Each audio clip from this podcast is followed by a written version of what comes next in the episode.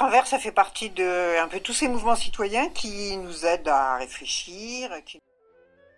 Isabelle Autissier, navigatrice et marraine du festival Écran vert de nous rencontrer, qui nous permettent d'apprendre des choses, euh, et, puis donc qui nous incitent à l'action. Voilà, donc écran vert c'est bien. Une seconde, ça l'intéresse. Labyrinthe, les chemins de la curiosité lycéenne.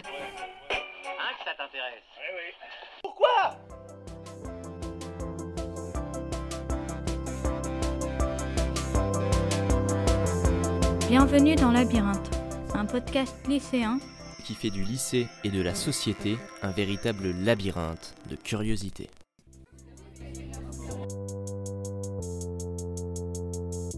Bonjour à toutes et à tous, je m'appelle Gaspard Lerest, je suis en terminale économique et sociale et je suis membre de l'association Écran Vert. Je vais aujourd'hui, pour votre plus grand bonheur, m'atteler à la tâche de présentateur d'émissions radio.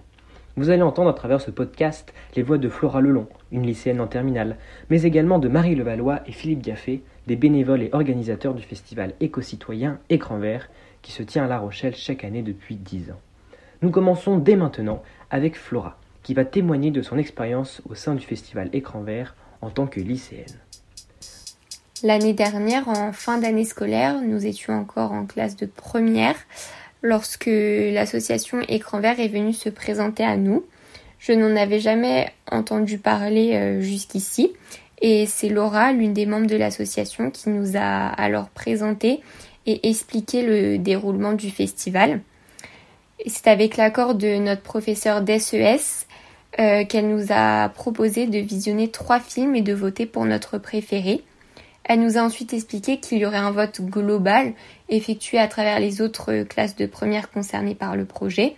C'était vraiment une façon efficace de sélectionner le film qui plaît le plus afin qu'il soit projeté en fait dans la session de septembre dans le cadre de la sélection lycéenne. Donc euh, parmi ces trois films, il y avait un reportage sur le stress causé par les téléphones au travail qui s'appelait donc euh, Hyper le cerveau en, en surcharge, réalisé par euh, Laurence Serfati. Il y avait ensuite un autre reportage sur les extinctions de masse dans le monde. Donc celui-ci s'appelait Racing Extinction, euh, un film réalisé par Louis Psioyos.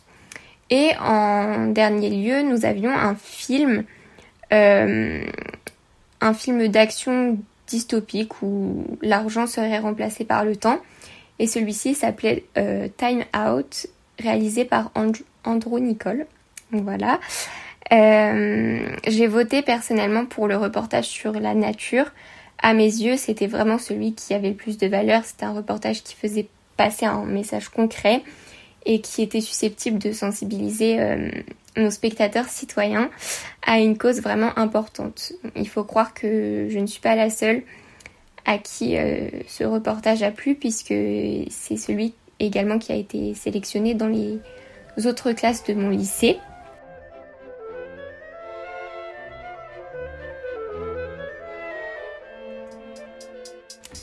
L'association a ensuite proposé à ceux qui le souhaitaient de venir présenter le film au festival et d'animer un débat après la projection. Donc euh, je me suis portée volontaire avec deux camarades de ma classe, Gaspard et Sidonie. Nous avons été recontactés pendant l'été pour organiser notre présentation. Gaspard et Sidonie ont rencontré le navigateur euh, capitaine Richard Mérigot, propriétaire du bateau Columbus euh, et membre des associations Sea Shepherd et Bloom. Et donc on lui a proposé euh, de venir animer le débat avec nous. De là, nous avons eu un peu plus d'un mois pour apprendre et pour faire notre discours. Euh, puis le jour euh, bah, de la projection est arrivé. Nous sommes intervenus à la médiathèque de La Rochelle dans une salle qui était d'ailleurs plutôt pleine. La présentation du film s'est bien passée, la projection également, et le débat a été vraiment un peu la récompense de tout notre investissement parce que les gens étaient vraiment intéressés, touchés par le film et par notre engagement. Ils nous ont posé quelques questions ainsi qu'à monsieur Richard Mérigot. Et euh, nous avons été vraiment chaleureusement remerciés. C'était vraiment touchant et ce fut vraiment une très très belle expérience.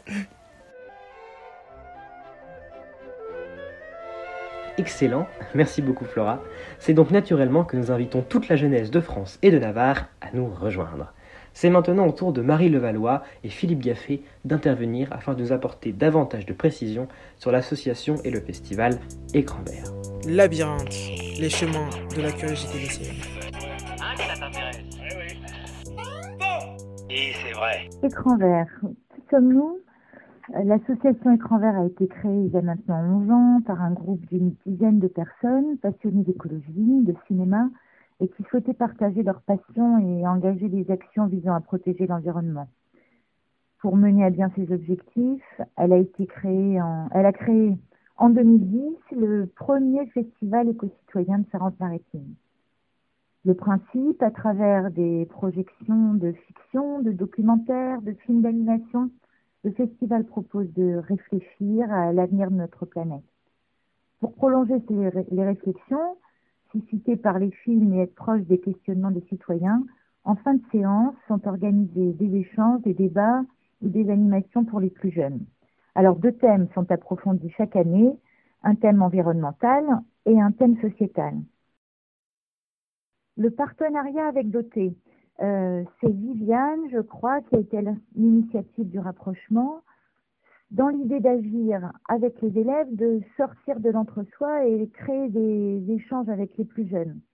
Vite, hein, des enseignants de sciences économiques et sociales ont répondu à l'appel. Antoine Marotte en premier, et une première sélection des lycéens a eu lieu avec des interventions dans les classes de SES à l'époque. Depuis tous les ans, l'association propose trois films au choix sur les deux thèmes de l'année. Choix proposés dans la sélection du festival ensuite et présentés par des élèves volontaires, comme le disait Flora tout à l'heure. Comment fonctionne l'association? De façon, de façon collégiale, Écran Vert n'a pas de salariés, même si ces dernières années, des alternants sont venus amener de la stabilité et de la continuité dans les activités de l'asso. Certains élèves ont pu rencontrer Laura et Pierre l'an dernier d'ailleurs. Pas de président non plus, un collège solidaire composé de cinq personnes qui assure le suivi quotidien et des décisions prises en conseil d'administration comme toutes les associations loi 1901.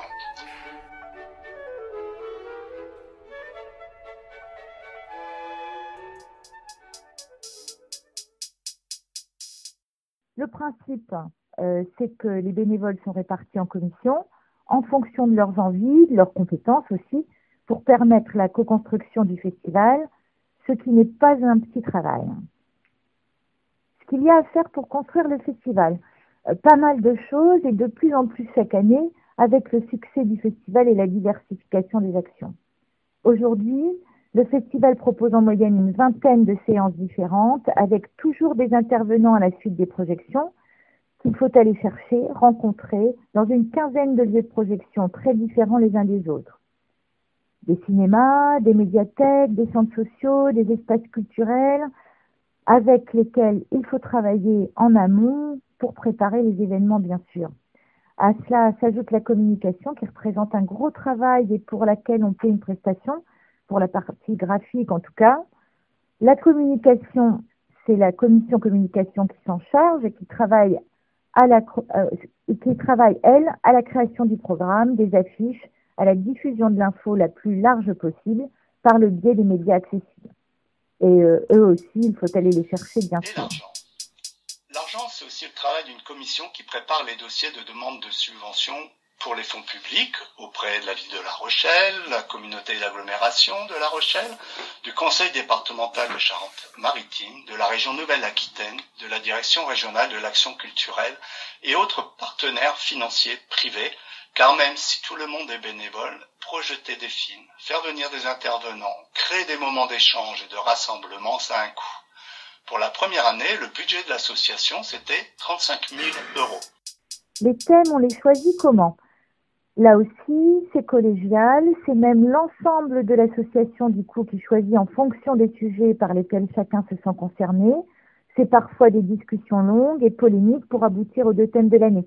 Deux thèmes qui nous questionnent, pour lesquels on pense pouvoir trouver des films et des intervenants de qualité et qui résonnent pour d'autres que nous.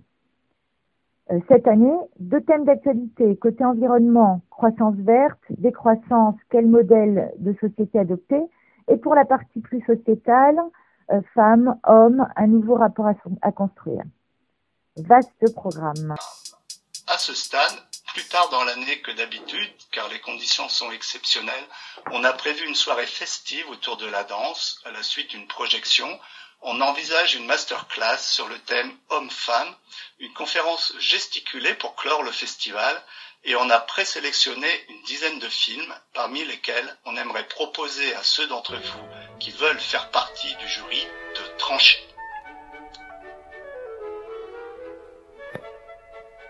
Eh bien, merci à tous, c'était fort intéressant. J'invite nos auditeurs à écouter la prochaine émission qui portera sur le contenu de la sélection lycéenne pour le prochain festival. Merci à nos invités et à vous qui nous écoutez. Je vous dis à très bientôt. Les podcasts sont réécoutables sur une plateforme dédiée aux audioblogs hébergés par Arte Radio. Les reportages sont mis en ligne sur Labyrinthe, les chemins de la curiosité lycéenne, et réécoutables via les réseaux sociaux et le site du lycée.